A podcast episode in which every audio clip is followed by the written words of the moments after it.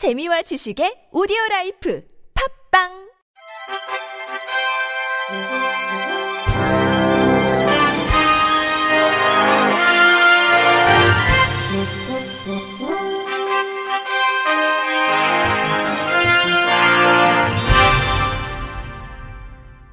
청취자 여러분 안녕하십니까? 5월 24일 화요일 KBS 뉴스입니다.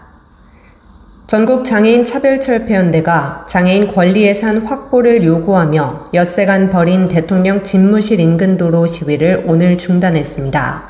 전 장현은 오전 8시쯤 서울 용산구 삼각지역 4호선 승강장에서 장애인 권리예산 확보를 위한 출근길 선전전 및 제38차 삭발식을 진행했습니다. 이들은 이번 추경안에 장애인 권리 예산을 확보하기가 불가능한 상황이라 대통령 집무실 인근 도로 시위를 중단한다고 했습니다. 박경석 정장현 상임 공동대표는 내년도 예산안에라도 장애인 권리 예산이 포함될 때까지 변함없이 계속 집회를 할 것이라고 말했습니다. 앞서 최간호 서울경찰청장은 전날 기자간담회에서 사회적 약자의 의사표현이라 하더라도 동일한 형태로 반복적으로 불법 점거하는 것은 선량한 시민들의 과도한 권리 침해라며 전장현의 대통령 집무실 인근 도로 시위에 강경 대응할 뜻을 시사한 바 있습니다. 전 장현은 오늘 26일 추경호 기획재정부 장관 자택 앞과 뱅뱅사거리, 강남역, 선릉역, 한티역 등 강남구와 서초구 일대에서 대규모 행진을 할 예정입니다. 장애인 거주 시설에 대한 인권 침해가 계속 이루어지고 있다며 입소 생활인의 거주 환경과 건강권 보장을 위해 제도 개선 및 인권 상황 점검이 필요하다는 국가인권위원회의 권고가 나왔습니다.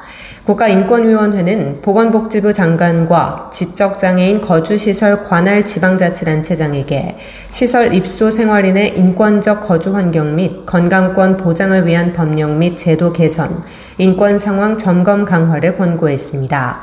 인권위는 지난해 지적장애인 거주시설 10개소를 대상으로 방문조사를 실시한 결과 장애인 당사자가 아닌 가족 등 보호자 주도의 입소 결정 사례, 일부 시설의 과밀 수용 문제, 인권 지킴이단이 제대로 작동되지 않는 문제, 장기 투약 등 건강권 보호와 경제적 활동의 자유 보장이 미흡한 것, 자립생활 지원이 미흡한 것, 코로나19 상황에서 외출 제한 등의 인권 침해 우려 사례를 다수 확인했습니다. 인권위는 조사 결과를 토대로 일실 정원을 4명으로 명시한 장애인 거주시설 서비스 최저 기준의 내용으로 장애인 복지법 시행 규칙을 개정할 것을 복지부에 권고하고 정부의 탈시설 장애인 지역사회 자립 지원 로드맵에 따른 생활인 1인 1실 배치 계획을 신속히 이행할 것을 복지부에 촉구했습니다. 또 인권위는 지적장애인에 대한 장애인 복지시설 이용을 의뢰할 때 입소인의 정보를 당사자나 법정 대리인 동의하에 시설장에게 안내할 수 있도록 해야 한다고 관할 지체장에게 권고했습니다. 이 밖에도 코로나19 대응 시 시설에 대한 동일 집단 격리를 지향하고 긴급 분산 조치 등 장애인의 특성을 고려한 대응 체계를 구체적으로 마련해 시행할 것을 지자체장들에게 권고했습니다. 한국장애인단체 총연맹이 장애인단체 실무자 매뉴얼을 발간했습니다. 장애인단체는 사회복지법인, 시설 등과 달리 공통교육과정이나 매뉴얼을 갖추지 못한 소규모 단체가 많고 직원의 근속기간이 짧은 편입니다.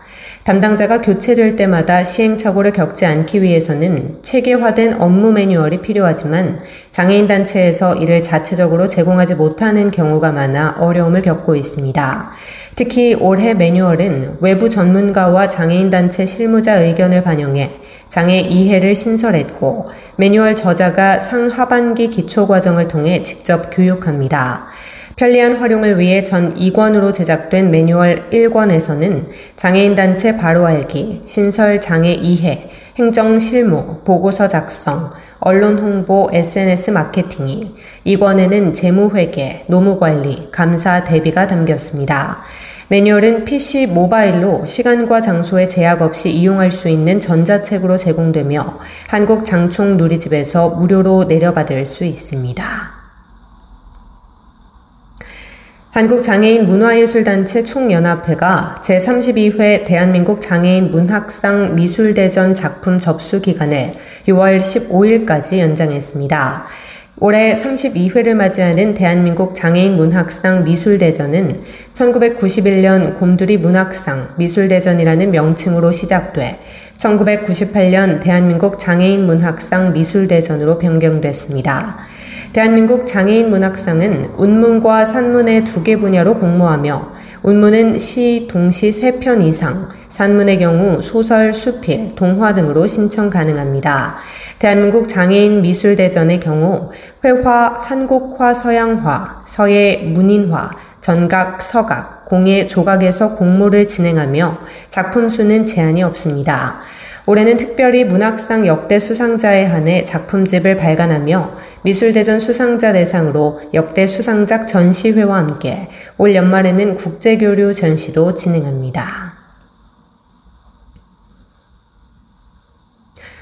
강원 평창군 보건의료원은 의료 사각지대에 놓인 장애인들의 불편 해소를 위해 정보통신 기술을 기반으로 하는 장애인 재활 원격 협진 사업을 진행한다고 밝혔습니다. 장애인 원격 협진 사업은 전문적인 재활 치료가 필요하나 원거리 의료기관 이용이 어려운 장애인들에게 의료의 접근성을 높이고 취약한 의료 환경을 보완해 재활 치료의 공백을 최소화하고 불편을 경감시키기 위해 추진하게 됐습니다. 이에 따라 전문 재활치료기관이 없는 평창군은 강원도 재활병원과 협력해 재활의학과 전문의와 화상진료 및 대면진료를 순차적으로 진행하며 처방에 따른 맞춤형 재활훈련과 물리치료도 제공합니다. 평창군은 장애인들의 이동을 최소화하고자 보건의료원 및 용평 보건지소, 건강생활지원센터 세 곳에 재활 원격 진료 시스템을 구축했습니다. 장재석 평창군 보건의료원장은 재활의료의 사각지대에 있었던 지역사회 장애인들이 ICT 기반 원격 재활진료로 일상에서의 다양한 불편함 해소 및 건강 수준 향상에 많은 도움이 될 수 있기를 바란다고 말했습니다. 서울의 한 아파트에서 40대 여성이 발달장애 아들과 함께 아파트에서 몸을 던져 숨지는 사건이 발생했습니다. 경찰과 소방 등에 따르면 어제 오후 5시 40분 성동구의 한 아파트 화단에서 40대 A씨와 6세 아들이 추락한 채 발견됐습니다.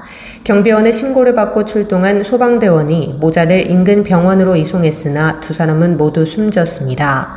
당시 함께 살던 다른 가족은 외출 중이었던 것으로 알려졌습니다. 부모가 발달장애 자녀와 함께 극단적 선택을 하는 사건이 또 벌어지면서 장애 가정에 대한 사회적 지원이 절실하다는 비판도 나옵니다. 지난해 2월에도 50대 여성이 발달장애 딸과 함께 극단적 선택을 시도한 뒤 홀로 숨졌고, 최근에도 경기도 시흥에서 발달장애 20대 딸을 살해하고 극단적 선택을 시도한 모친이 재판에 넘겨지기도 했습니다. 끝으로 날씨입니다. 내일까지 기온은 평년보다 2에서 5도 정도 높겠습니다. 특히 낮 동안 햇볕에 의해 기온이 오르면서 일부 남부지방에서는 일 최고 체감온도가 31도 내외로 올라 덥겠으니 폭염 영향 예보를 참고하여 안전사고가 발생하지 않도록 각별히 유의하시기 바랍니다. 또한 내륙을 중심으로 낮과 밤의 기온차가 15도에서 20도로 매우 크겠으니 건강관리에 각별히 유의하시기 바랍니다. 내일 아침 최저 기온은 12도에서 20도, 낮 최고 기온은 23도에서 32도가 되겠습니다. 이상으로 5월 24일 화요일 KBIC 뉴스를 마칩니다. 지금까지 제작의 이창훈, 진행의 조소혜였습니다. 고맙습니다. KBIC